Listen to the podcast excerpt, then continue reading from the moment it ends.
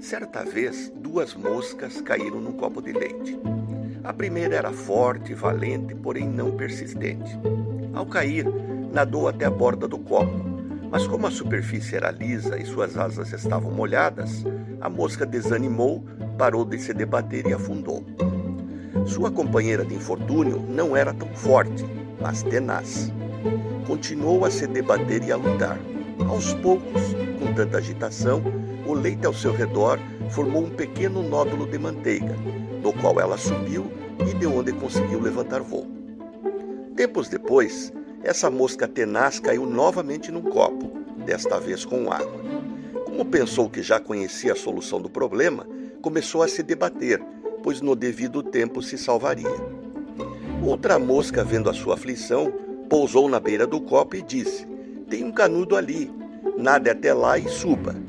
A mosca tenaz respondeu: Pode deixar que eu sei como sair. Um tempo depois, exausta, afundou na água.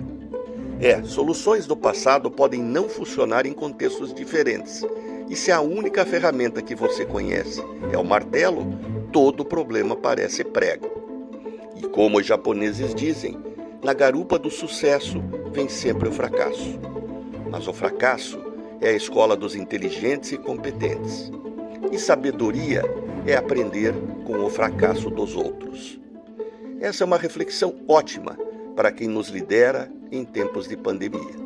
Renato Folador para a CBN.